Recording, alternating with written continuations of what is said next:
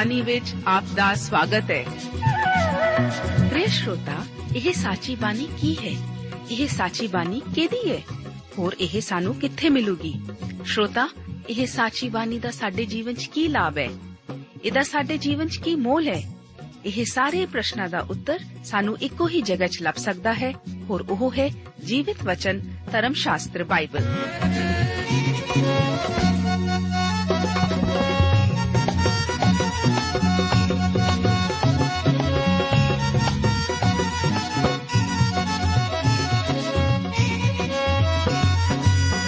ਧਰਮ ਸ਼ਾਸਤਰ ਬਾਈਬਲ। ਉਹੀ ਜੀਵਿਤ ਵਚਨ ਦਾ ਅਸੀਂ ਇਸ ਕਾਰਜਕ੍ਰਮ ਵਿੱਚ ਅਧਿਐਨ ਕਰਾਂਗੇ।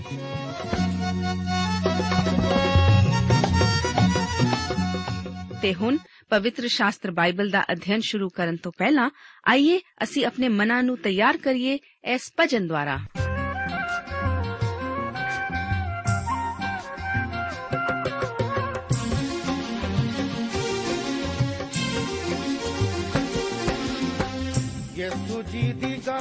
ਸਾਰੇ। ਜਗ ਤੋਂ ਨਿਆਰੀ ਐ। ਜ਼ਾਲਿਮਾਂ ਨੇ ਫੜ ਕੇ ਤੇ ਕਰ ਲਈ ਤਿਆਰੀ ਐ। ਕਲਵਰੀ ਨੂੰ ਚੱਲੇ ਓ, ਕਲਵਰੀ ਨੂੰ ਚੱਲੇ। ਪਾਰ ਸੂਲੀ ਦਾ ਚਕਾ ਲਿਆ। ਜ਼ਾਲਿਮਾਂ ਨੇ ਲੈ ਲਾ ਵੇਖੋ, ਅੱਗੇ ਅੱਗੇ ਲਾ ਲਿਆ। ਜ਼ਾਲਿਮਾਂ ਨੇ ਲੈ ਲਾ ਵੇਖੋ, ਅੱਗੇ ਅੱਗੇ ਲਾ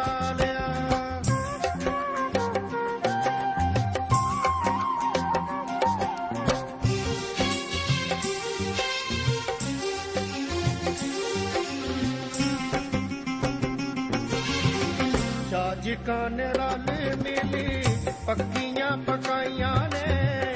ਝੂਠ ਮੂਠ ਗੰਢ ਕੇ ਤੇ ਬਣਤਾ ਬਣਾਈਆਂ ਨੇ। ਰੌਲਾ ਰੱਪਾ ਪਾ ਕੇ ਸਭ ਦੱਬ ਦੇ ਸਜਾਈਆਂ ਨੇ। ਰੌਲਾ ਰੱਪਾ ਪਾ ਕੇ ਸਭ ਦੱਬ ਦੇ ਸਜਾਈਆਂ ਨੇ। ਦੇ ਦਿਓ ਸਲੀਬ, ਦੇ ਦਿਓ ਸਲੀਬ।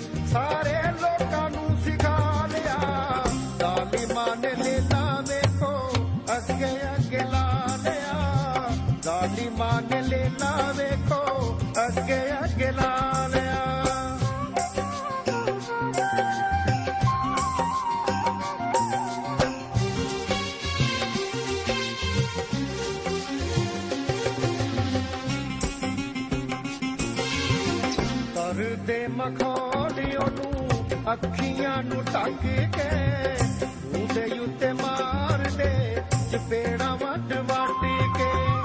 ਦੱਸਦੇ ਭਵਿੱਖ ਬਾਣੀ ਕਹਿਣ ਹੱਸ ਹੱਸ ਕੇ। ਦੱਸਦੇ ਭਵਿੱਖ ਬਾਣੀ ਕਹਿਣ ਹੱਸ ਹੱਸ ਕੇ।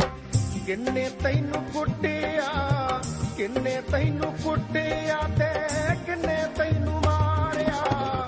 ਜ਼ਾਲਿਮਾਂ ਨੇ ਲੈਲਾ ਵੇਖੋ ਅੱਗੇ ਅੱਗੇ ਲਾ ਲਿਆ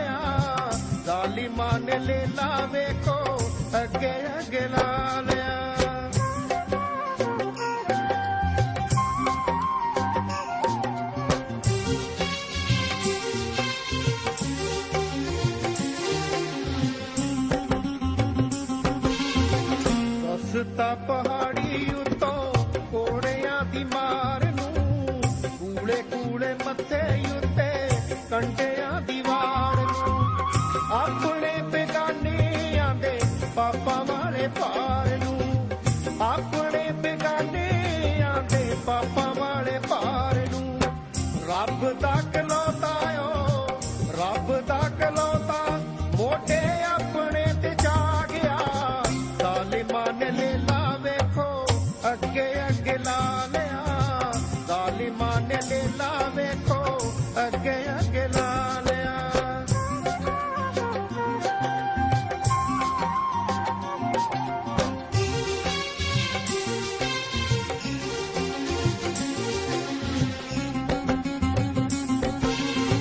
ਦਸ ਪ੍ਰਕਾਸ਼ ਸਜਾ ਕਾਦੀਓ ਨੇ ਪਾਈ ਐ?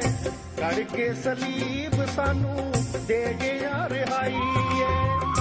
ਗਿੱਲ ਖੁਸ਼ੀਪੁਰ ਵਾਲਾ ਦੇਦਾ ਏ ਗਵਾਈ ਏ। ਗਿੱਲ ਖੁਸ਼ੀਪੁਰ ਵਾਲਾ ਦੇਦਾ ਏ ਗਵਾਈ ਏ। ਪਾਪੀਆਂ ਦਾ ਯਾਰਿਓ ਪਾਪੀਆਂ ਦਾ ਯਾਰ। ਦੀ ਜੇਬ ਤੇ ਨਸੀ ਉਠਾ ਲਿਆ। ਪਵਿੱਤਰ ਧਰਮ ਸ਼ਾਸਤਰ ਬਾਈਬਲ ਦੇ ਵਚਨ ਹਨ ਕਿ ਜਿਹੜਾ ਜਿੱਤਣ ਵਾਲਾ ਹੈ, ਉਹ ਇਹਨਾਂ ਪਦਾਰਥਾਂ ਦਾ ਅਧਿਕਾਰੀ ਹੋਵੇਗਾ ਅਤੇ ਮੈਂ ਉਹਦਾ ਪਰਮੇਸ਼ਵਰ ਹੋਵਾਂਗਾ। ਅਤੇ ਉਹ ਮੇਰਾ ਪੁੱਤਰ ਹੋਵੇਗਾ। ਪਰ ਡਰਾਕਲਾਂ, ਬੇਪਰਤੀਤਿਆਂ ਕਿਣਾਉਣਿਆਂ ਖੂਨੀਆਂ, ਹਰਾਮਕਾਰਾਂ, ਜਾਦੂਗਰਾਂ ਮੂਰਤੀ ਪੂਜਕਾਂ ਅਤੇ ਸਾਰਿਆਂ ਝੂਠਿਆਂ ਦਾ ਹਿੱਸਾ ਉਸ ਝੀਲ ਵਿੱਚ ਹੋਵੇਗਾ, ਜਿਹੜੀ ਅੱਗ ਅਤੇ ਗੰਧਕ ਨਾਲ ਬਲਦੀ ਹੈ। ਇਹ ਦੂਈ ਮੌਤ ਹੈ। ਇਹ ਵਚਨ ਪ੍ਰਕਾਸ਼ ਦੀ ਪੋਥੀ, ਉਸ ਦਾ 21 ਅਧਿਆਇ, ਉਸ ਦੀਆਂ 7 ਅਤੇ 8 ਆਇਤਾਂ ਹੁੰਦੇ ਹਨ। ਪਿਆਰੇ ਅਜ਼ੀਜ਼ੋ, ਇਸ ਵਾਰ ਪਹਿਲਾ ਸੈਮੂਅਲ ਦੀ ਪੋਥੀ ਦੇ 28 ਅਧਿਆਏ ਦਾ ਅਧਿਐਨ ਕਰਨ ਲਈ ਮੈਂ ਆਪ ਦਾ ਸਵਾਗਤ ਕਰਦਾ ਹਾਂ। ਇਸ ਅਧਿਆਏ ਦਾ ਮੁੱਖ ਵਿਸ਼ਾ ਸ਼ਾਉਲ ਅਤੇ ਜਾਦੂਗਰਨੀ ਹੈ। ਸ਼ਾਉਲ ਦੇ ਇਸ ਕੰਮ ਬਾਰੇ ਕਈ ਸਵਾਲ ਉੱਠਦੇ ਹਨ। ਪਹਿਲਾ ਸਵਾਲ ਸ਼ੈਮੂਅਲ ਨਾਲ ਸੰਬੰਧਿਤ ਹੈ ਕਿ ਉਸ ਨੇ ਸੈਮੂਅਲ ਨੂੰ ਮੁਰਦਿਆਂ ਵਿੱਚੋਂ ਜਿਵਾ ਲਿਆ ਸੀ। ਇਸ ਅਧਿਆਇ ਵਿੱਚ ਅਸੀਂ ਦੇਖਦੇ ਹਾਂ ਕਿ ਫਲਿਸਤੀ ਹਮਲਾ ਕਰਨ ਦੀ ਯੋਜਨਾ ਬਣਾਉਂਦੇ ਹਨ ਅਤੇ ਸ਼ਾਉਲ ਇੰਦੋਰ ਦੀ ਜਾਦੂਗਰਨੀ ਤੋਂ ਸਲਾਹ ਲੈਂਦਾ ਹੈ। ਆਓ ਅਸੀਂ 28 ਅਧਿਆਏ ਉਸ ਦੀਆਂ 1 ਤੋਂ ਲੈ ਕੇ 6 ਆਇਤਾਂ ਦੇ ਵਚਨਾਂ ਨੂੰ ਪੜ੍ਹਦੇ ਹਾਂ। ਇੱਥੇ ਲਿਖਿਆ ਹੈ, ਉਨੀ ਦਿਨੀ ਅਜਿਹਾ ਹੋਇਆ ਜੋ ਫਲਿਸਤੀਆਂ ਨੇ ਇਸਰਾਇਲ ਨਾਲ ਲੜਨ ਲਈ ਆਪਣੇ ਦਲਾਂ ਨੂੰ ਇਕੱਠਿਆਂ ਕੀਤਾ। ਤਦ ਆਕੀਸ਼ ਨੇ ਦਾਊਦ ਨੂੰ ਆਖਿਆ, ਤੂੰ ਸੱਚ ਜਾਣ ਜੋ ਤੈਨੂੰ ਅਤੇ ਤੇਰਿਆਂ ਲੋਕਾਂ ਨੂੰ ਮੇਰੇ ਨਾਲ ਲੜਾਈ ਵਿੱਚ ਜਾਣਾ ਪਵੇਗਾ। ਸੋ ਦਾਊਦ ਨੇ ਆਕੀਸ਼ ਨੂੰ ਆਖਿਆ, ਤੈਨੂੰ ਜ਼ਰੂਰ ਮਾਲੂਮ ਹੋ ਜਾਵੇਗਾ, ਜੋ ਤੇਰੇ ਟਹਿਲੂਏ ਕੋਲੋਂ ਕਿੰਨਾ ਕੁ ਕੰਮ ਹੋਵੇਗਾ। ਅਤੇ ਆਕੀਸ਼ ਨੇ ਦਾਊਦ ਨੂੰ ਆਖਿਆ ਤਾਂ ਸਦਾ ਦੇ ਲਈ ਮੈਂ ਤੈਨੂੰ ਆਪਣੇ ਸਿਰ ਦਾ ਰਾਖਾ ਬਣਾਵਾਂਗਾ। ਸਮੂਏਲ ਮਰ ਗਿਆ ਸੀ ਅਤੇ ਸਾਰੇ ਇਸਰਾਇਲ ਨੇ ਉਹਦਾ ਸੋਗ ਕੀਤਾ ਸੀ ਅਤੇ ਉਸੇ ਦੇ ਸ਼ਹਿਰ ਵਿੱਚ ਜੋ ਰਾਮਾ ਸੀ, ਉਹਨੂੰ ਦੱਬ ਦਿੱਤਾ ਅਤੇ ਸ਼ਾਉਲ ਨੇ ਉਹਨਾਂ ਲੋਕਾਂ ਨੂੰ, ਜਿਨ੍ਹਾਂ ਦੇ ਭੂਤ ਮਿੱਤਰ ਸਨ ਅਤੇ ਦਿਓ ਯਾਰਾਂ ਨੂੰ ਦੇਸ਼ ਵਿੱਚੋਂ ਕੱਢ ਦਿੱਤਾ ਸੀ। ਸੋ ਫਲਿਸਤੀ ਇਕੱਠੇ ਹੋ ਕੇ ਆਏ ਅਤੇ ਸ਼ੂਨੇਮ ਵਿੱਚ ਆ ਡੇਰੇ ਲਾਏ ਅਤੇ ਸ਼ਾਉਲ ਨੇ ਵੀ ਸਾਰੇ ਇਸਰਾਇਲ ਨੂੰ ਇਕੱਠਿਆਂ ਕੀਤਾ ਅਤੇ ਉਹਨਾਂ ਨੇ ਗਿਲਬੋਆ ਵਿੱਚ ਡੇਰੇ ਲਾਏ। ਜਾਂ ਸ਼ਾਉਲ ਨੇ ਫਲਿਸਤੀਆਂ ਦਾ ਦਲ ਡਿਠਾ ਤਾਂ ਡਰ ਗਿਆ ਅਤੇ ਉਹਦਾ ਮਨ ਡਾਢਾ ਕੰਬਿਆ ਅਤੇ ਜਿਸ ਵੇਲੇ ਸ਼ਾਉਲ ਨੇ ਯਹੋਵਾ ਕੋਲੋਂ ਸਲਾਹ ਪੁੱਛੀ ਤਾਂ ਯਹੋਵਾ ਨੇ ਉਹਨੂੰ ਨਾ ਸੁਪਨਿਆਂ ਦੇ ਨਾ ਉਰੀਮ ਦੇ ਅਤੇ ਨਾ ਨਬੀਆਂ ਦੇ ਰਾਹੀਂ ਕੁਝ ਉੱਤਰ ਦਿੱਤਾ। ਹੁਣ ਫਲਿਸਤੀ ਇੱਕ ਵਾਰ ਫਿਰ ਇਸرائیਲੀਆਂ ਨਾਲ ਯੁੱਧ ਕਰਨ ਲਈ ਆਪਣੀਆਂ ਸੈਨਾਵਾਂ ਨੂੰ ਇਕੱਠੀਆਂ ਕਰ ਰਹੇ ਹਨ। ਦਾਊਦ ਨੇ ਫਲਿਸਤੀਆਂ ਨਾਲ ਕੋਈ ਵਾਅਦਾ ਨਹੀਂ ਸੀ ਕੀਤਾ ਕਿ ਉਹ ਇਸرائیਲੀਆਂ ਨਾਲ ਉਹਨਾਂ ਦੇ ਯੁੱਧ ਵਿੱਚ ਫਲਿਸਤੀਆਂ ਦੀ ਮਦਦ ਕਰੇਗਾ। ਜੇਕਰ ਉਹ ਅਜਿਹਾ ਕਰ ਸਕਦਾ ਤਦ ਵੀ ਉਸ ਨੇ ਇਸ ਤੋਂ ਪਰਹੇਜ਼ ਹੀ ਕਰਨਾ ਸੀ। ਸ਼ਾਉਲ ਨੇ ਆਪਣੇ ਸਿਪਾਹੀਆਂ ਨੂੰ ਗਿਲਬੋਆ ਵਿਖੇ ਇਕੱਠੇ ਕੀਤਾ ਸੀ। ਕਿਉਂਕਿ ਪਰਮੇਸ਼ਵਰ ਸ਼ਾਉਲ ਨਾਲ ਨਹੀਂ ਸੀ ਬੋਲਦਾ, ਇਸ ਕਰਕੇ ਉਸ ਨੇ ਨਿਰਾਸ਼ ਹੋ ਕੇ ਸ਼ੈਤਾਨ ਵੱਲ ਆਪਣਾ ਰੁਖ ਪੁਆ ਲਿਆ ਸੀ। ਇਹ ਐਂਦੋਰ ਦੀ ਜਾਦੂਗਰਨੀ ਸ਼ਾਇਦ ਇੱਕ ਬਦਲਵਾਜ਼ ਸੀ। ਮੇਰੇ ਵਿਚਾਰ ਅਨੁਸਾਰ ਉਹ ਕੁਝ ਕੁਝ ਝੂਠੀ ਅਤੇ ਕੁਝ ਹੱਦ ਤੱਕ ਭੂਤਵਾਦ ਨਾਲ ਜੁੜੀ ਹੋਈ ਸੀ। ਮੈਂ ਇੱਥੇ ਭੂਤਵਾਦ ਦੇ ਵਿਸ਼ੇ ਬਾਰੇ ਕੁਝ ਵਿਚਾਰ ਕਰਨਾ ਚਾਹਾਂਗਾ। ਅੱਜ ਕੱਲ ਅਸੀਂ ਧਾਰਮਿਕ ਅਚੰਭਿਆਂ ਦੇ ਜ਼ਮਾਨੇ ਵਿੱਚ ਰਹਿ ਰਹੇ ਹਾਂ, ਜਿੱਥੇ ਅੱਜ ਕੱਲ ਦੇ ਅਚੰਭਿਆਂ ਦੇ ਕੰਮਾਂ ਨੂੰ ਕਰਨ ਵਾਲੇ ਖੋਜੀ ਰਹਿੰਦੇ ਹਨ। ਉਹ ਹੈ ਆਧੁਨਿਕ ਭੂਤਵਾਦ ਜਾਂ ਪੁਰਾਤਨ ਕਾਲਾ ਇਲਮ। ਸੱਚਮੁੱਚ ਇੱਥੇ ਸਭ ਤੋਂ ਵੱਡੀ ਬਹਿਸ ਵਾਲਾ ਵਿਸ਼ਾ ਤਾਂ ਇੰਦੋਰ ਦੀ ਜਾਦੂਗਰਨੀ ਹੈ। ਇਹ ਲੋਕ ਆਖਦੇ ਹਨ ਕਿ ਇਸ ਜਾਦੂਗਰ ਨੇ ਸੈਮੂਅਲ ਨੂੰ ਮੁਰਦਿਆਂ ਵਿੱਚੋਂ ਵਾਪਸ ਲਿਆਂਦਾ ਸੀ। ਪਰ ਸਵਾਲ ਇਹ ਪੈਦਾ ਹੁੰਦਾ ਹੈ ਕਿ ਕੀ ਸੈਮੂਅਲ ਸੱਚਮੁੱਚ ਮੁਰਦਿਆਂ ਵਿੱਚੋਂ ਵਾਪਸ ਆ ਗਿਆ ਸੀ ਅਤੇ ਉਸ ਨੇ ਆ ਕੇ ਸ਼ਾਉਲ ਨਾਲ ਗੱਲਾਂ ਕੀਤੀਆਂ ਸਨ?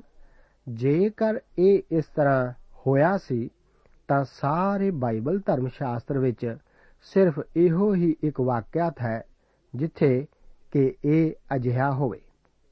ਇਸ ਸਵਾਲ ਦਾ ਉੱਤਰ ਦੇਣ ਤੋਂ ਪਹਿਲਾਂ ਮੈਂ ਆਪ ਦਾ ਧਿਆਨ ਇਸ ਦੇ ਪਿਛੋਕੜ ਵੱਲ ਦਿਲਾਉਣਾ ਚਾਹਾਂਗਾ। ਬਾਈਬਲ ਧਰਮ ਸ਼ਾਸਤਰ ਪੂਰੀ ਤਰ੍ਹਾਂ ਕਾਲੇ ਇਲਮ ਦੀ ਮਨਾਹੀ ਕਰਦਾ ਹੈ। ਵਿਵਸਥਾ ਸਾਰ ਦੀ ਪੋਥੀ ਦੇ 18 ਅਧਿਆਏ ਉਸ ਦੀਆਂ 9 ਤੋਂ ਲੈ ਕੇ 14 ਆਇਤਾਂ ਦੇ ਵਚਨ ਇਸ ਪ੍ਰਕਾਰ ਹਨ। ਲਿਖਿਆ ਹੈ, ਜਦ ਤੁਸੀਂ ਉਸ ਦੇਸ਼ ਵਿੱਚ ਆਓ, ਜਿਹੜਾ ਯਹੋਵਾ ਤੁਹਾਡਾ ਪਰਮੇਸ਼ਵਰ ਤੁਹਾਨੂੰ ਦੇਣ ਵਾਲਾ ਹੈ, ਤਾਂ ਤੁਸੀਂ ਇਹਨਾਂ ਕੌਮਾਂ ਦੇ ਘਿਣਾਉਣੇ ਕੰਮਾਂ ਵਾਂਗੂ ਕਰਨਾ ਨਾ ਸਿੱਖਿਓ। ਤੁਹਾਡੇ ਵਿੱਚ ਕੋਈ ਨਾ ਪਾਇਆ ਜਾਵੇ ਜਿਹੜਾ ਆਪਣੇ ਪੁੱਤਰ ਜਾਂ ਆਪਣੀ ਧੀ ਨੂੰ ਅੱਗ ਦੇ ਵਿੱਚ ਦੀ ਲੰਘਾਵੇ ਜਾਂ ਕੋਈ ਫਾਲ ਪਾਉਣ ਵਾਲਾ, ਮਹੂਰਤ ਦੇਖਣ ਵਾਲਾ, ਮੰਤਰੀ ਜਾਂ ਜਾਦੂਗਰ। ਝਾੜਾ ਫੂਕੀ ਕਰਨ ਵਾਲਾ, ਜਿੰਨਾ ਤੋਂ ਪੁੱਛਾਂ ਲੈਣ ਵਾਲਾ ਦਿਵਾਂ ਦਾ ਯਾਰ ਜਾਂ ਭੂਤਨਿਆਂ ਦਾ ਕੱਢਣ ਵਾਲਾ। ਕਿਉਂ ਜੋ? ਜਿਹੜਾ ਇਹ ਕੰਮ ਕਰੇ, ਉਹ ਯਹੋਵਾ ਅੱਗੇ ਕਿਣਾਉਣਾ ਹੈ ਅਤੇ ਇਹਨਾਂ ਕਢਾਉਣੇ ਕੰਮਾਂ ਦੇ ਕਾਰਨ ਯਹੋਵਾ ਤੁਹਾਡਾ ਪਰਮੇਸ਼ਵਰ ਉਹਨਾਂ ਨੂੰ ਤੁਹਾਡੇ ਅੱਗੋਂ ਕੱਢਣ ਵਾਲਾ ਹੈ। ਤੁਸੀਂ ਯਹੋਵਾ ਆਪਣੇ ਪਰਮੇਸ਼ਵਰ ਦੇ ਅੱਗੇ ਸੰਪੂਰਨ ਹੋਵੋ। ਕਿਉਂ ਜੋ ਇਹ ਕੌਮਾਂ ਜਿਨ੍ਹਾਂ ਨੂੰ ਤੁਸੀਂ ਕੱਢਣ ਲੱਗੇ ਹੋ, ਮਹੂਰਤ ਦੇਖਣ ਵਾਲਿਆਂ ਦੀ ਅਤੇ ਫਾਲ ਪਾਉਣ ਵਾਲਿਆਂ ਦੀ ਸੁਣਦੀਆਂ ਹਨ। ਪਰ ਯਹੋਵਾ ਤੁਹਾਡਾ ਪਰਮੇਸ਼ਵਰ ਤੁਹਾਨੂੰ ਇਉਂ ਕਰਨ ਨਹੀਂ ਦਿੰਦਾ। ਅਸੀਂ ਅੱਜ ਕੱਲ ਇਹੋ ਜਿਹੇ ਸਮੇਂ ਵਿੱਚ ਰਹਿ ਰਹੇ ਹਾਂ, ਜਿਸ ਵਿੱਚ ਇਹ ਸਭ ਉੱਪਰ ਲਿਖੇ ਕੰਮ ਅਨੁਸਾਰ ਬਹੁਤ ਹੀ ਜ਼ਿਆਦਾ ਕੰਮ ਕੀਤੇ ਜਾਂਦੇ ਹਨ। ਅਸੀਂ ਅਕਸਰ ਕਈ ਅਖਬਾਰਾਂ ਅਤੇ ਰਸਾਲਿਆਂ ਵਿੱਚ ਵੀ ਲੋਕਾਂ ਨੂੰ ਇਸ ਨਾਲ ਜੁੜੇ ਹੋਣ ਬਾਰੇ ਪੜ੍ਹਦੇ ਹਾਂ। ਲੋਕ ਆਪਣਾ ਭਵਿੱਖ ਜਾਣਨ ਲਈ ਅਕਸਰ ਇਸ ਤਰ੍ਹਾਂ ਦੇ ਦਿਓ ਯਾਰ ਅਤੇ ਮਹੂਰਤ ਦੇਖਣ ਵਾਲਿਆਂ ਜਾਂ ਜਾਦੂ ਟੂਣਾ ਕਰਨ ਵਾਲਿਆਂ ਕੋਲ ਜਾਂਦੇ ਹਨ। ਇਹ ਲੋਕ ਵਿਸ਼ਵਾਸ ਕਰਦੇ ਹਨ ਕਿ ਮਨੁੱਖੀ ਸ਼ਖਸੀਅਤਾਂ ਮੌਤ ਤੋਂ ਬਾਅਦ ਵੀ ਆਪਣੀ ਹੋਂਦ ਵਿੱਚ ਕਾਇਮ ਰਹਿੰਦੀਆਂ ਹਨ ਅਤੇ ਕੁਝ ਲੋਕਾਂ ਕੋਲ ਇਹੋ ਜਿਹੀ ਸਮਰੱਥਾ ਅਤੇ ਵਰਦਾਨ ਹੈ ਕਿ ਉਹ ਉਹਨਾਂ ਸ਼ਖਸੀਅਤਾਂ ਨਾਲ ਸੰਪਰਕ ਸਥਾਪਿਤ ਕਰ ਸਕਦੇ ਹਨ। ਅਸੀਂ ਇਹੋ ਜਿਹੇ ਕੰਮਾਂ ਦੀ ਇੱਕ ਮਹਾਨ ਕ੍ਰਾਂਤੀ ਨੂੰ ਅੱਜ ਕੱਲ ਦੇਖ ਰਹੇ ਹਾਂ। ਪਰ ਇਹ ਕੋਈ ਨਵਾਂ ਕੰਮ ਨਹੀਂ ਹੈ। ਇਹ ਤਾਂ ਕਾਫੀ ਲੰਬੇ ਅਰਸੇ ਤੋਂ ਹੁੰਦਾ ਹੀ ਆ ਰਿਹਾ ਹੈ। ਇਹ ਬੜੀ ਹੈਰਾਨੀ ਦੀ ਗੱਲ ਹੈ ਕਿ ਲੋਕਾਂ ਵਿੱਚ ਆਪਣੀਆਂ ਰਾਸ਼ੀਆਂ ਨੂੰ ਤੱਕਣ ਦੀ ਇੱਕ ਮਹਾਨ ਦਿਲਚਸਪੀ ਵੱਧਦੀ ਹੀ ਜਾਂਦੀ ਹੈ। ਕਈ ਲੋਕਾਂ ਨੇ ਆਪਣੀਆਂ ਜਨਮ ਕੁੰਡਲੀਆਂ ਖਰੀਦ ਰੱਖੀਆਂ ਹਨ। ਹਰ ਸਾਲ ਕਰੋੜਾਂ ਰੁਪਏ ਜੋਤਿਸ਼ ਲਈ ਖਰਚ ਕੀਤੇ ਜਾਂਦੇ ਹਨ। ਮੈਂ ਆਪ ਨੂੰ ਦੱਸ ਦੇਵਾਂ ਕਿ ਪਰਮੇਸ਼ਵਰ ਦੀ ਬਾਣੀ ਇਸ ਦੀ ਬੜੇ ਸਾਫ਼ ਸ਼ਬਦਾਂ ਵਿੱਚ ਮਨਾਹੀ ਕਰਦੀ ਹੈ। ਪਰਮੇਸ਼ਵਰ ਨੇ ਪਿਛਲੇ ਸਮੇਂ ਵਿੱਚ ਕੌਮਾਂ ਨੂੰ ਇਸੇ ਕਰਕੇ ਸਜ਼ਾ ਵੀ ਦਿੱਤੀ ਹੈ। ਪਰਮੇਸ਼ਵਰ ਨੇ ਆਪਣੀ ਚੁਣੀ ਹੋਈ ਕੌਮ ਇਸਰਾਇਲ ਨੂੰ ਵੀ ਇਸੇ ਪਾਪ ਕਰਕੇ ਉਹਨਾਂ ਦੇ ਆਪਣੇ ਦੇਸ਼ ਵਿੱਚੋਂ ਕੱਢ ਕੇ ਗੁਲਾਮੀ ਵਿੱਚ ਭੇਜਿਆ ਸੀ। ਜਦੋਂ ਕਿ ਉਹ ਯਹੋਵਾ ਪਰਮੇਸ਼ਰ ਵੱਲੋਂ ਹਟ ਕੇ ਇਹਨਾਂ ਘਣਾਉਣੇ ਕੰਮਾਂ ਵਿੱਚ ਪੈ ਗਏ ਸਨ। ਮੇਰੇ ਦੋਸਤ, ਇਹ ਇਸ ਸਮੇਂ ਦੇ ਖਤਰਨਾਕ ਕੰਮ ਹਨ। ਪਰਮੇਸ਼ਵਰ ਦੀ ਬਾਣੀ ਇਸ ਬਾਰੇ ਸਾਨੂੰ ਚੇਤਾਵਨੀ ਦਿੰਦੀ ਹੈ ਅਤੇ ਇਸ ਬਾਰੇ ਭਵਿੱਖਬਾਣੀ ਦਰਜ ਹੈ ਕਿ ਇਸ ਵਿੱਚ ਹੋਰ ਵੀ ਕਾਫੀ ਵਾਧਾ ਹੋਵੇਗਾ। ਅਸੀਂ ਲਾਜਰ, ਭਿਖਾਰੀ ਅਤੇ ਧਨੀ ਮਨੁੱਖ ਬਾਰੇ ਬੇਤਾਂਤ ਵਿੱਚ ਲੂਕਾ ਦੀ ਇੰਜੀਲ ਉਸ ਦਾ 16 ਅਧਿਆਏ ਉਸ ਦੀਆਂ 11 ਤੋਂ ਲੈ ਕੇ 31 ਆਇਤਾਂ ਵਿੱਚ ਪੜ੍ਹਦੇ ਹਾਂ ਕਿ ਧਨੀ ਮਨੁੱਖ ਨੂੰ ਜਿਉਂਦਿਆਂ ਵਿੱਚ ਪਰਤਣ ਦੀ ਬਿਲਕੁਲ ਆਗਿਆ ਨਹੀਂ ਸੀ ਦਿੱਤੀ ਗਈ। ਉਸ ਨੂੰ ਦੱਸਿਆ ਗਿਆ ਸੀ ਕਿ ਉਹ ਅਜਿਹਾ ਨਹੀਂ ਸੀ ਕਰ ਸਕਦਾ। ਜਦੋਂ ਪੌਲਸ ਨੂੰ ਸਵਰਗ ਤੱਕ ਚੁੱਕਿਆ ਗਿਆ ਸੀ, ਤਦ ਉਸ ਨੂੰ ਚੁੱਪ ਕਰਾਇਆ ਗਿਆ ਸੀ। ਅਤੇ ਉਹ ਨਹੀਂ ਸੀ ਦੱਸ ਸਕਿਆ ਕਿ ਉਸਨੇ ਕੀ ਕੁਝ ਦੇਖਿਆ ਹੈ। ਜਿਵੇਂ ਕਿ ਉਹ ਦੂਸਰਾ ਕੋਰਿੰਥੀਆਂ ਦੀ ਪੱਤਰੀ ਉਸ ਦਾ 12 ਅਧਿਆਏ ਉਸ ਦੀਆਂ 2 ਤੋਂ ਲੈ ਕੇ 4 ਆਇਤਾਂ ਵਿੱਚ ਸਾਨੂੰ ਦੱਸਦਾ ਹੈ। ਦੂਸਰਾ ਥੈਸਲੋਨੀਕੀਆਂ ਦੀ ਪੱਤਰੀ ਉਸ ਦਾ 2 ਅਧਿਆਏ ਉਸ ਦੀ 9 ਆਇਤ ਵਿੱਚ ਪੌਲਸ ਆਖਦਾ ਹੈ ਕਿ ਉਸ ਕੁਧਰਮੀ ਦਾ ਆਉਣਾ ਸ਼ੈਤਾਨ ਦੇ ਅਮਲ ਅਨੁਸਾਰ ਹਰ ਪ੍ਰਕਾਰ ਦੀ ਸ਼ਕਤੀ ਝੂਠੀਆਂ ਨਿਸ਼ਾਨੀਆਂ ਅਤੇ ਆਚਰਜਾਂ ਨਾਲ ਹੋਵੇਗਾ। ਪੌਲਸ ਇੱਕ ਨੌਜਵਾਨ ਪ੍ਰਚਾਰਕ ਤਿਮੋਥੀਉਸ ਨੂੰ ਲਿਖਦਾ ਹੋਇਆ ਪਹਿਲਾ ਤਿਮੋਥੀਉਸ ਦੀ ਪੱਤਰੀ ਉਸ ਦਾ 4 ਅਧਿਆਏ ਉਸ ਦੀ ਇੱਕ ਆਇਤ ਵਿੱਚ ਲਿਖਦਾ ਹੈ, ਪਰ ਆਤਮਾ ਸਾਫ਼ ਆਖਦਾ ਹੈ ਭਈ ਆਉਣ ਵਾਲਿਆਂ ਸਮਿਆਂ ਵਿੱਚ ਕਈ ਲੋਕ ਪਰਮਾਉਣ ਵਾਲੀਆਂ ਰੂਹਾਂ ਅਤੇ ਭੂਤਾਂ ਦੀਆਂ ਸਿੱਖਿਆਵਾਂ ਵੱਲ ਚਿੱਤ ਲਾ ਕੇ ਨੇਚਾ ਤੋਂ ਫਿਰ ਜਾਣਗੇ। ਇਹੋ ਹੀ ਹੈ ਜਿਸ ਬਾਰੇ ਪਰਮੇਸ਼ਵਰ ਦੀ ਬਾਣੀ ਦੱਸਦੀ ਹੈ ਕਿ ਆਖਰੀ ਸਮਿਆਂ ਵਿੱਚ ਇਹ ਹੋਰ ਵੀ ਵੱਧ ਜਾਵੇਗਾ। ਹੁਣ ਅਸੀਂ ਸ਼ਾਲ ਨੂੰ ਇੰਦੋਰ ਦੀ ਜਾਦੂਗਰਨੀ ਕੋਲ ਜਾਂਦਾ ਵੇਖਦੇ ਹਾਂ। 28 ਅਧਿਆਏ, ਉਸ ਦੀਆਂ 7 ਤੋਂ ਲੈ ਕੇ 13 ਆਇਤਾਂ ਦੇ ਵਚਨ ਇਸ ਪ੍ਰਕਾਰ ਹਨ। ਇੱਥੇ ਲਿਖਿਆ ਹੈ, ਤਦ ਸ਼ਾਉਲ ਨੇ ਆਪਣੇ ਟਹਿਲੂਆਂ ਨੂੰ ਆਖਿਆ, ਮੇਰੇ ਲਈ ਕੋਈ ਅਜਿਹੀ ਤੀਵੀਂ ਭਾਲੋ ਜਿਹਦੇ ਭੂਤ ਮਿੱਤਰ ਹੋਣ, ਜੋ ਮੈਂ ਉਸ ਦੇ ਕੋਲ ਜਾਵਾਂ ਅਤੇ ਉਸ ਕੋਲੋਂ ਪੁੱਛਾਂ। ਸੋ ਉਹਦੇ ਟਹਿਲੂਆਂ ਨੇ ਉਹਨੂੰ ਆਖਿਆ, ਵੇਖੋ ਇੰਦੋਰ ਵਿੱਚ ਇੱਕ ਤੀਵੀਂ ਹੈ, ਜਿਸ ਦਾ ਭੂਤ ਮਿੱਤਰ ਹੈ। ਸੋ ਸ਼ਾਉਲ ਨੇ ਆਪਣਾ ਭੇਸ ਵਟਾ ਕੇ ਹੋਰ ਲੀੜੇ ਪਾ ਲਏ ਅਤੇ ਗਿਆ। ਔਰ ਦੋ ਜਣੇ ਉਹਦੇ ਨਾਲ ਸਨ ਅਤੇ ਰਾਤ ਨੂੰ ਉਸ ਤੀਵੀਂ ਕੋਲ ਪੜਿਆ ਤੇ ਉਸ ਨੂੰ ਆਖਿਆ, ਦਇਆ ਕਰਕੇ ਆਪਣੇ ਭੂਤ ਮਿੱਤਰ ਕੋਲੋਂ ਮੇਰੇ ਲਈ ਸਲਾਹ ਪੁੱਛ। ਅਤੇ ਜਿਹਦਾ ਨਾਮ ਮੈਂ ਤੈਨੂੰ ਦੱਸਾਂ, ਉਹਨੂੰ ਮੇਰੇ ਲਈ ਉਤਾਹਾਂ ਲਿਆ। ਤਾਂ ਦੋਸਤ ਤੀਵੀਂ ਨੇ ਉਹਨੂੰ ਆਖਿਆ, ਵੇਖ, ਤੂੰ ਜਾਣਦਾ ਹੈ ਭਈ ਸ਼ਾਉਲ ਨੇ ਕੀ ਕੀਤਾ। ਕਿਕਰ ਉਹਨੇ ਉਹਨਾਂ ਨੂੰ, ਜਿਨ੍ਹਾਂ ਦੇ ਭੂਤ ਮਿੱਤਰ ਸਨ ਅਤੇ ਦੇਵ ਯਾਰਾਂ ਨੂੰ, ਦੇਸ਼ ਵਿੱਚੋਂ ਮੁਕਾ ਸੁੱਟਿਆ। ਫੇਰ ਤੂੰ ਮੇਰੀ ਜਿੰਦ ਕਾਹਨੂੰ ਫਸਾਉਂਦਾ ਹੈ, ਜੋ ਮੈਨੂੰ ਮਰਵਾ ਸੁੱਟੇ? ਤਦ ਸ਼ਾਉਲ ਨੇ ਯਹੋਵਾ ਦੀ ਸਹੁੰ ਚੁੱਕ ਕੇ ਆਖਿਆ, ਭਈ ਜਿਉਂਦੇ ਯਹੋਵਾ ਦੀ ਸਹੁੰ? ਇਸ ਗੱਲ ਦਾ ਤੈਨੂੰ ਕੁਝ ਦੰਡ ਨਾ ਮਿਲੇਗਾ। ਤਦ ਉਹ ਤੀਵੀਂ ਬੋਲੀ, ਮੈਂ ਤੇਰੇ ਲਈ ਕਿਸ ਨੂੰ ਮੰਗਾਵਾਂ? ਉਹ ਬੋਲਿਆ, ਮੇਰੇ ਲਈ ਸੈਮੂਅਲ ਨੂੰ ਮੰਗਵਾ। ਜਿਸ ਵੇਲੇ ਉਸ ਤੀਵੀਂ ਨੇ ਸ਼ੈਮੂਅਲ ਨੂੰ ਡਿਠਾ, ਤਾਂ ਉੱਚੀ ਆਵਾਜ਼ ਨਾਲ ਚਿਚਲਾਈ ਅਤੇ ਉਸ ਤੀਵੀਂ ਨੇ ਸ਼ਾਉਲ ਨੂੰ ਆਖਿਆ, ਤੁਸੀਂ ਮੇਰੇ ਨਾਲ ਛਲਕਾ ਨੂੰ ਕੀਤਾ? ਕਿਉਂ ਜੋ ਸ਼ਾਉਲ ਤਾਂ ਤੁਸੀਂ ਹੀ ਹੋ? ਤਦ ਪਾਤਸ਼ਾਹ ਨੇ ਉਸ ਨੂੰ ਆਖਿਆ, ਘਾਬਰ ਨਾ, ਤੈਂ ਕੀ ਡਿਠਾ? ਉਸ ਤੀਵੀਂ ਨੇ ਸ਼ਾਲ ਨੂੰ ਆਖਿਆ ਮੈਂ ਇੱਕ ਦੇਵਤ ਨੂੰ ਧਰਤੀ ਵਿੱਚੋਂ ਚੜਦਾ ਵੇਖਦੀ ਹਾਂ। ਤਦ ਉਹਨੇ ਉਸ ਨੂੰ ਆਖਿਆ, ਉਹਦੀ ਡੌਲ ਦੱਸ। ਉਹ ਬੋਲੀ, ਇੱਕ ਬੁੱਢਾ ਮਨੁੱਖ, ਉਹ ਤਾਹਾਂ ਆਉਂਦਾ ਹੈ ਅਤੇ ਚਾਦਰ ਨਾਲ ਢਕਿਆ ਹੋਇਆ ਹੈ। ਤਦ ਸ਼ਾਉਲ ਨੇ ਜਾਤਾ, ਜੋ ਉਹ ਸ਼ੈਮੂਅਲ ਹੈ ਅਤੇ ਉਹਨੇ ਮੂੰਹ ਪਰਨੇ ਧਰਤੀ ਤੇ ਡਿੱਗ ਕੇ ਮੱਥਾ ਟੇਕਿਆ। ਗੌਰ ਕਰੋ ਕਿ ਇਹ ਸਭ ਜਾਦੂਗਰਨੀ ਨੂੰ ਡਰਾ ਦਿੰਦਾ ਹੈ। ਉਹ ਅਸੁਭਾਵਿਕ ਜੀਵ ਜੰਤੂਆਂ ਨੂੰ ਧਰਤੀ ਵਿੱਚੋਂ ਨਿਕਲ ਕੇ ਬਾਹਰ ਆਉਂਦੇ ਵੇਖਦੀ ਹੈ। ਪਹਿਲਾ ਸ਼ੈਮੂਅਲ ਉਸ ਦਾ 28 ਅਧਿਆਏ 14 ਤੋਂ ਲੈ ਕੇ 20 ਆਇਤਾਂ ਦੇ ਵਚਨਾਂ ਵਿੱਚ ਅੱਗੇ ਦੱਸਿਆ ਹੈ, ਤਦ ਸ਼ੈਮੂਅਲ ਨੇ ਸ਼ਾਉਲ ਨੂੰ ਆਖਿਆ, ਤੂੰ ਮੇਰੇ ਸੁੱਖ ਵਿੱਚ ਕਾਹਨੂੰ ਭੰਗ ਪਾਇਆ? ਜੋ ਮੈਨੂੰ ਦੱਸਿਆ। ਸ਼ਾਉਲ ਬੋਲਿਆ, ਮੈਂ ਬਹੁਤ ਦੁੱਖ ਵਿੱਚ ਪਿਆ ਹੋਇਆ ਹਾਂ, ਕਿਉਂ ਜੋ ਫਲਿਸਤੀ ਮੇਰੇ ਨਾਲ ਲੜਦੇ ਹਨ ਅਤੇ ਪਰਮੇਸ਼ਵਰ ਨੇ ਮੈਨੂੰ ਤਿਆਗ ਦਿੱਤਾ ਹੈ ਅਤੇ ਕੁਝ ਉੱਤਰ ਨਹੀਂ ਦਿੱਤਾ।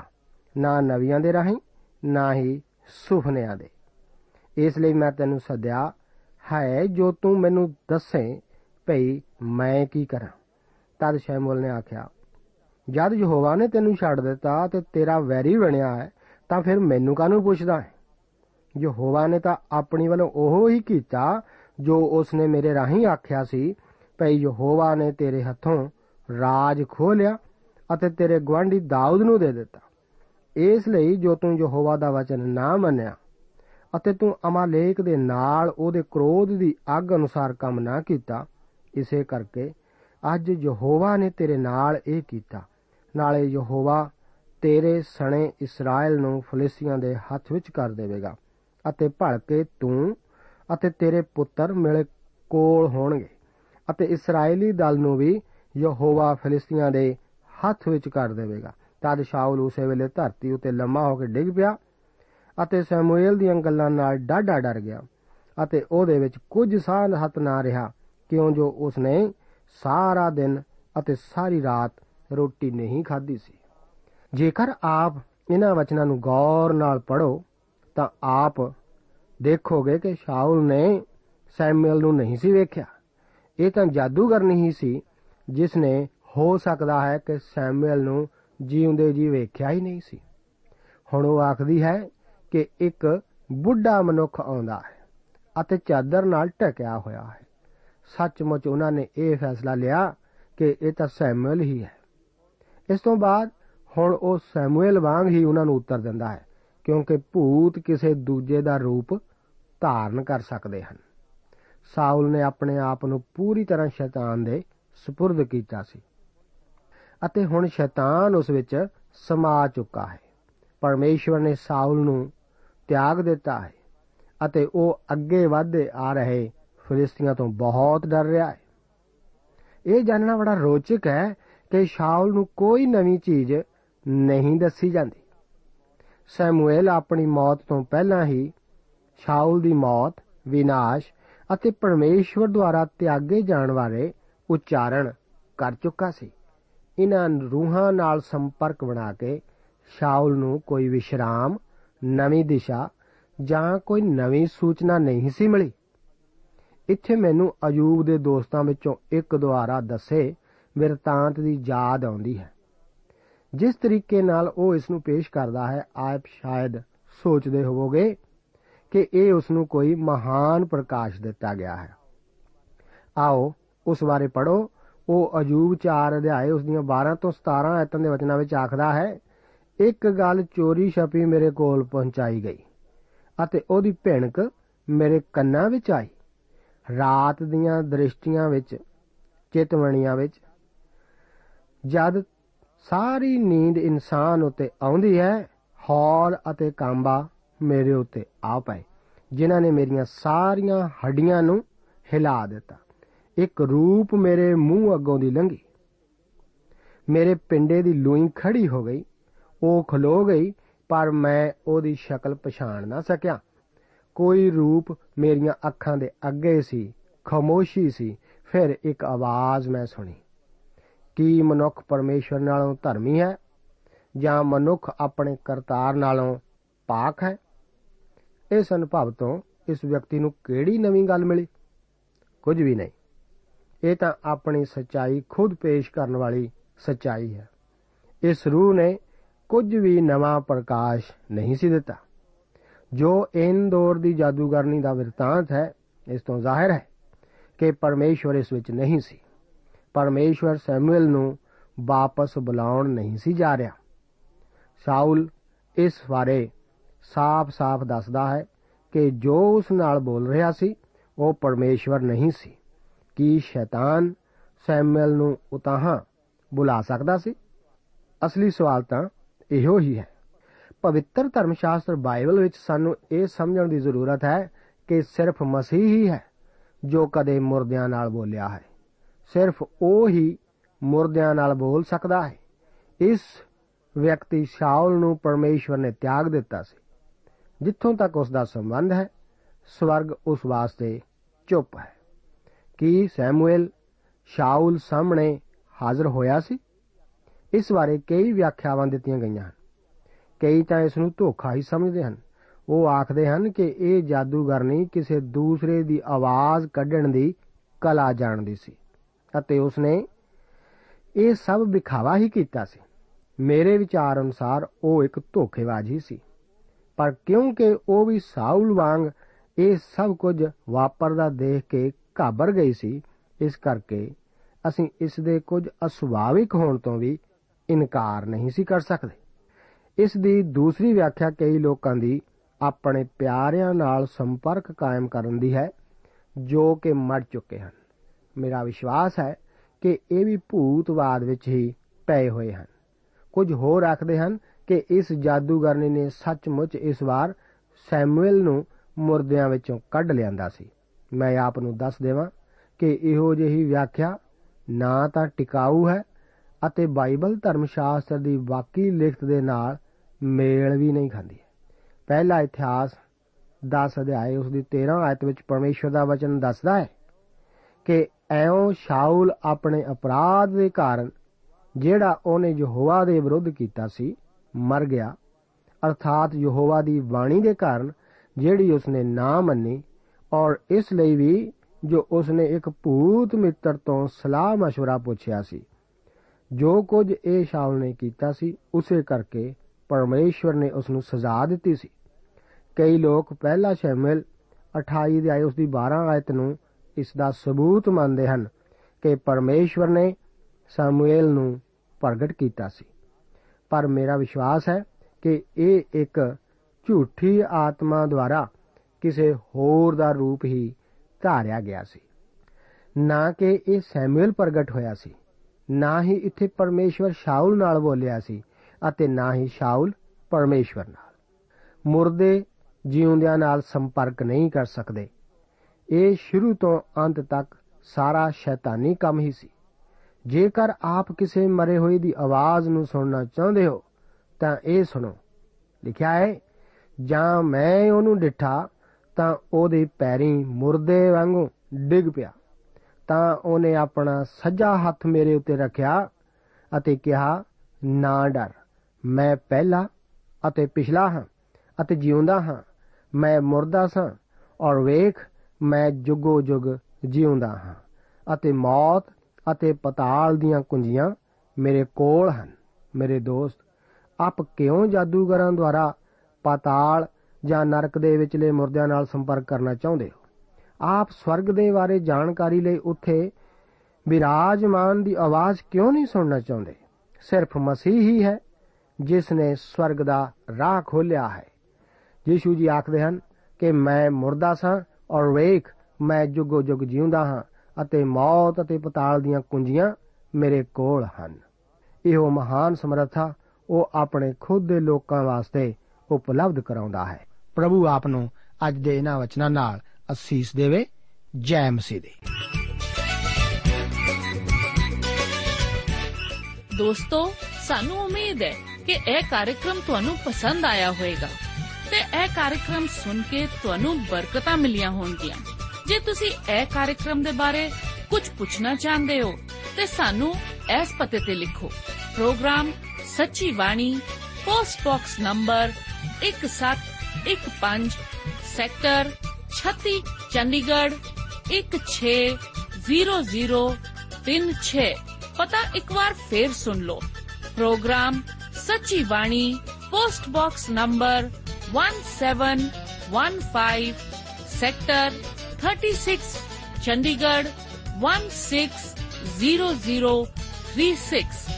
साडा ईमेल पता है ਇੱਕ ਵਾਰ ਫੇਰ ਸੁਣ ਲਓ programme Sachchi Bani post box number 1715 sector 36 Chandigarh 160036 ਸਾਡਾ ਈਮੇਲ ਪਤਾ ਹੈ punjabi.ttb@twr.in ਪਤਾ ਇੱਕ ਵਾਰ ਫੇਰ ਸੁਣ ਲਓ punjabi.ttb@twr.in ਹੁਣ ਸਾਡੇ ਪ੍ਰੋਗਰਾਮ ਦਾ ਸਮੇਂ ਸਮਾਪਤ ਹੁੰਦਾ ਹੈ। ਉਮੀਦ ਹੈ ਅਗਲੇ ਪ੍ਰੋਗਰਾਮ ਵਿੱਚ ਤੁਹਾਡੇ ਨਾਲ ਫੇਰ ਪੇਂਟ ਹੋਏਗੀ। ਰੱਬ ਤੁਹਾਨੂੰ ਬਰਕਤ ਦੇ।